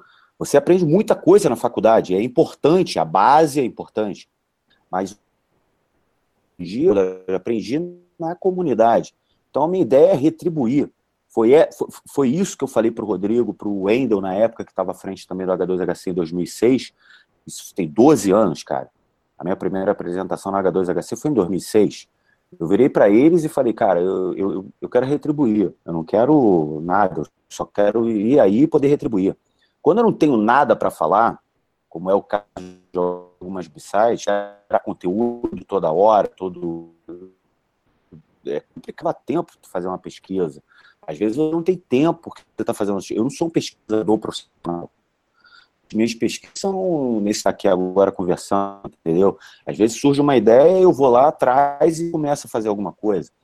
É, e quando eu não tenho conteúdo, eu faço o que eu faço na Upside, junto com algumas pessoas que me ajudam.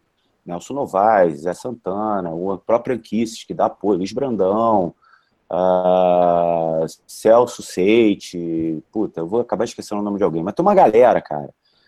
Ah, o, o, o, como é que é o nome dele, cara? Agora esqueci, cara. Puta, esquece, desculpa, pessoal da, da confraria. O Leonardo e tem é, o Villain, lembrei. Tem uma galera que a gente, quando não tem conteúdo, que a gente não consegue fazer as coisas para essa rapaziada, como é o caso da Side, que às vezes você se prepara para fazer uma apresentação para Show the Sheriff e não para uma Upside. Às vezes você se prepara para Upside, mas a Upside agora está colada com o Shot Sheriff, então você não consegue ter dois conteúdos. Você acaba optando por uma ou por outra. Quando você não tem nem para uma nem para outra, o que, que eu faço? Eu tenho feito nos últimos anos. Eu vou lá, faço uma feijoada para rapaziada, sem patrocínio. Não é, é, é, é aquele negócio, é da comunidade para a comunidade, sem patrocínio, sem empresa pagando essa porra, é do próprio bolso. A gente tira dinheiro do bolso, vai lá, faz um cachorro quente. Pô, fizemos 700 cachorro quente esse ano. Pô, tu tem uhum. noção do que, que é 700 cachorro quente? Cara, é coisa pra caralho, velho. Entendeu? É coisa.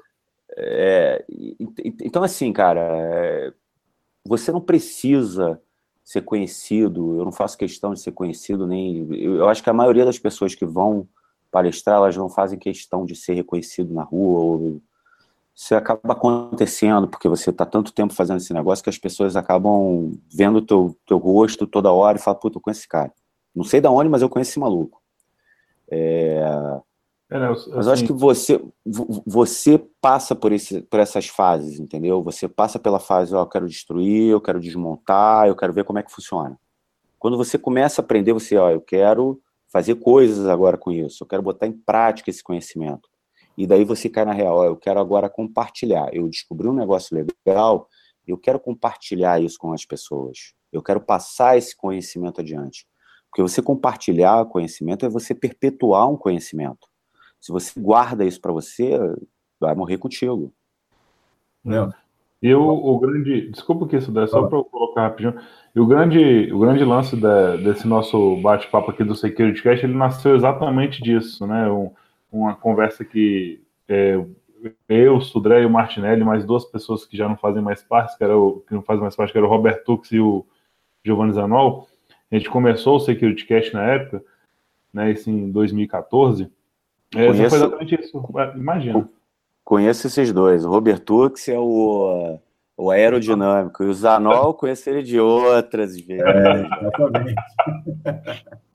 Então, assim, é, a galera, a gente foi criando o Security Cash na época, foi exatamente essa: pegar o conhecimento que a gente tem, cada um um pouco na área, e trazer e devolver isso para a galera. Que é o mais, o mais bacana, é esse, até o, re, o reconhecimento de que alguém pegou aquilo que a gente sabia e transformou numa coisa melhor. Isso é que é o bacana. Você vê assim, pô, aquele cara ali não sabia de nada, começou a assistir os webcasts, veio tirar dúvida, ensinei um pouquinho que eu sabia, pegou um pouquinho de outro e construiu conhecimento e hoje está ali entregando uma coisa bacana. É bem uma coisa de professor, né? Por acaso aqui todos nós somos, é, até de universidade também.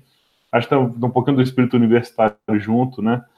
É, enfim, é, é, o grande lance do Security Cash. Aqui não, a gente não está aqui para promover nem se promover ninguém, exatamente é pegar o que a gente conhece e tentar levar para o pessoal. É, eu vou te falar que a culpa do T50 uh, é, atualmente uma pessoa dando a manutenção, que é o Fred, se dá muito, eu tenho que dar o crédito para o Zanol. Apresentou o T50 ao Fred, o Fred se interessou e ele acabou assumindo o projeto. Exatamente. É, bom, é, Nelson, o papo está muito bom, mas a gente vai ter que. Vamos, vamos dar um. encerrar aqui o Security Cast. E aí eu passo né, para aquela tradicional finalização, cada um, se quiser, se tiver alguma, alguma citação, de algum evento de segurança interessante que achou que gostaria de, de citar é, nos últimos 15 dias aí. E aí, vou, vou abrir com você, se você tem alguma, algum evento de segurança assim, que você viu, que aconteceu, alguma falha de segurança, algum ataque, alguma coisa que você queria comentar aqui. Cara, eu queria, eu queria só mencionar um negócio, que a gente, às vezes, é, a oportunidade de reconhecer as pessoas. É, é, é, eu, eu, eu, eu, admiro o moleque, eu posso chamar de moleque porque ele é bem mais novo do que eu. É um moleque que eu vi começar fazer algumas coisas na, com segurança, com hack. É um cara que carrega o espírito hacking dentro dele, ele é um cara bem, tipo, Wild Things, tá, tá ligado? É, e o cara de uma forma assim absurda que hoje em dia eu, eu, cada vez admiro mais o trabalho dele, que é o Igor, o Igor Rocha. Esse teve na, na Black Hat dando treinamento na Black Hat, que não é uma coisa fácil. É, ele veio, ele veio para o Brasil, deu o mesmo treinamento nos dois dias seguintes, H2HC na segunda-feira e na terça-feira, o mesmo material por um preço muito mais acessível. Eu, quando fui lá, que ele me chamou no último dia, pro, pro, que eu acabei conversando com ele, quando ele me mostrou o material, ele me passou o material, eu falei, caralho, mano, que parada louca. E eu tenho um negócio, a ferramenta que eu tinha desenvolvido em 2008 para ele, porque não é uma ferramenta que eu tenha publicado ou que eu tenha aberto para muita gente. Para ele, ele, puta, vem aqui, mostra um pouco da tua ferramenta, porque é legal e tal. E eu, cara, eu nunca vi um treinamento daquela maneira. Tinham mais 80 pessoas, 90 pessoas na sala, por um preço acessível, tendo um treinamento de nível internacional, que foi um treinamento dado na Black Hat, e por um cara que uh, conhece muito então, para mim, o, o, destaque que eu tenho do, de, desses últimos meses aqui, para mim, além, obviamente, do, do, sucesso que foi o RoadSec, apesar de muita gente não gostar, para mim é. Eu não chamaria de um festival hacker, mas eu acho que é um festival da cultura hacking, entendeu? Onde você vê pessoas que querem entrar nessa, nessa vida e não tem por onde começar e de repente vê esse caminho. E depois acha o caminho certo ou o caminho errado, ou seja lá qual for o caminho, mas acaba se achando. Uh, foi um destaque também. H2HC, que todo ano é, é uma festa, não pude estar nessa festa esse ano, mas para mim o, o, principal destaque é, foi o DMR, foi o Igor. É, tem muita gente que, que acha o cara um garoto enxaqueca, menino malvado, e que é, é, é, um moleque que tem um ótimo coração, é um cara super família, é um cara, é um ser humano completo, todos os sentidos. É um, é um cara que, se eu precisar agora ligar para ele que estiver com problema, eu vou ligar, ele vai me ajudar, apesar de ele estar tá lá no Oregon.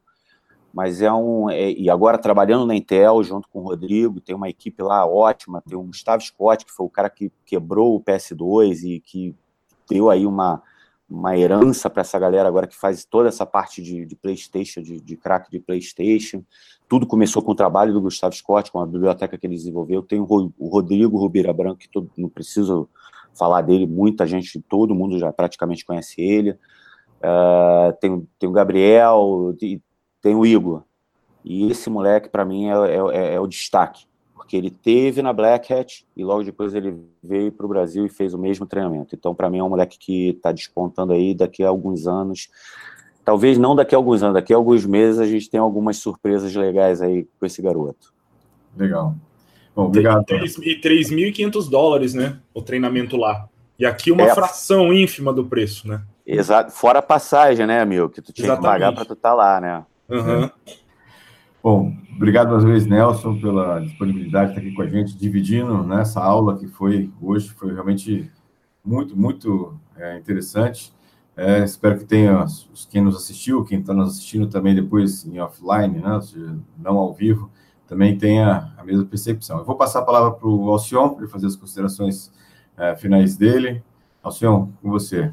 Ô, pessoal, é, primeiro agradecer o Nelson aí, né? Como eu já falei, eu conheci ele daquela forma né, até inusitada, como ele falou, meio que com quase um agafe, né? Ainda bem que eu falei bem dele, não falei mal. É, mas, mas conheci daquela forma, então é sempre um prazer reencontrá-lo. É, eu estava nesse curso com o DMR, até passei rápido lá por vocês naquele dia à noite lá no hotel. Eu fiz e realmente o cara tem Verdade, caralho. Foi, foi tu que me pagou a cerveja, verdade, mano. Como é que eu vou esquecer o cara que me pagou uma breja, velho? Puta merda, verdade, velho. Retribuiu a gafa, tá vendo? Tá tranquilo.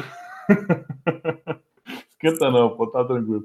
E aí a gente, cara, assim, realmente tem pessoas, e inclusive agradecer o Rubira, cara, que no, no episódio aí que de tentativa aí de meio que derrubar o nome do Security Cash para algumas pessoas aí, e ele que fez um apoio total do, do nosso grupo e apoiou e botou a cara a tapa lá na frente de todo mundo, enfim, tem, tem muito que agradecer o Rubira também nesse apoio que ele nos deu aí, que ele viu que realmente foi uma coisa uma coisa totalmente errada e que o nosso grupo tem muito a ganhar e estamos aí crescendo novamente.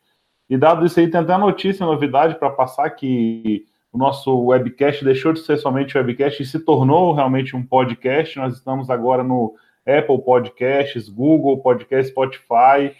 Entramos hoje no Tunin, e estamos indo para o Deezer também. Então, a partir de agora, todos esses casts que vocês estão ouvindo, eles vão já automaticamente né, no, no dia seguinte para todo mundo. Então, se vocês quiserem ouvir no carro aí, com calma, não quiser ficar vendo nossa cara feia e se assustando, vocês podem ouvir também nossos, nossos podcasts agora, que vão sair para lá direto. E agradecer a galera toda que está participando até agora aí, é, o pessoal que está do nosso grupo, que está fortalecendo cada vez mais, e principalmente os amigos do Security Cast, todos que vão lá, cada vez vamos crescer e crescer para apoiar o pessoal e a comunidade como é nossa intenção. Obrigado e boa noite aí, pessoal. Vou passar a palavra aí para o Martinelli.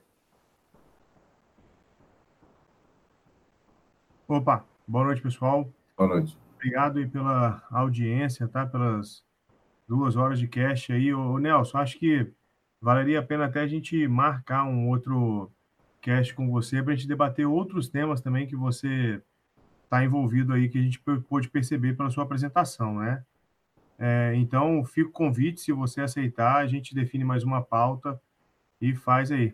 Obrigado, eu vou entender esse hang loose aí, porque como já aceitei. E, pessoal, agradecer mais uma vez, o Alcione lembrou bem aí a tentativa de takeover do canal. Nós conseguimos refazer o grupo e estamos aí com a ajuda de vocês, pela confiança que vocês têm no, no, nos nossos debates no grupo que a gente tem, é, reconstruindo de novo do zero o grupo. Então, é, o Alcion pegou essa iniciativa e executou aí lindamente de colocar os podcasts para funcionar. Então a gente está no Spotify, como ele falou, no Applecast e tantas outras. Eu mesmo, por incrível que pareça, eu escuto os nossos podcasts, eu fico, eu, eu lembro de uma parada que eu não, peraí, deixa eu ver se eu, aí eu vou, estou dirigindo, escuto lá e fico escutando. É, é muito bacana, então, isso até na época agora que a gente está aí de nem e-book mais, né? A gente está de audiolivros, né? Ninguém tem nem mais tempo para ler e-book, o negócio é audiolivro. É, eu acho difícil aprender a linguagem de programação, matemática, sim, mas vamos lá. É, mas com relação ao conhecimento de segurança da informação, dá para você pegar alguma coisa assim, escutando ali fazer suas anotações para depois até pesquisar. E o grupo está lá, nós estamos acessíveis pelo grupo. Qualquer dúvida, qualquer novidade, você pode levar lá. Até o Nelson está lá também entendeu? É só você chamar a gente que a gente com certeza vai ter um prazer aí em ajudar. E mais uma vez, obrigado. É, quem não se inscreveu no canal ainda, se inscreva no nosso YouTube, é, entre no Spotify, dê um seguir lá e também no grupo do Telegram. Se você não participa, participe, chame seu amigo que tem, obviamente, interesse com a área. Mais interessante ali é ter qualidade e não quantidade, certo? Então, mais uma vez, obrigado por tudo e até o próximo SecurityCast. Ah, Júlio?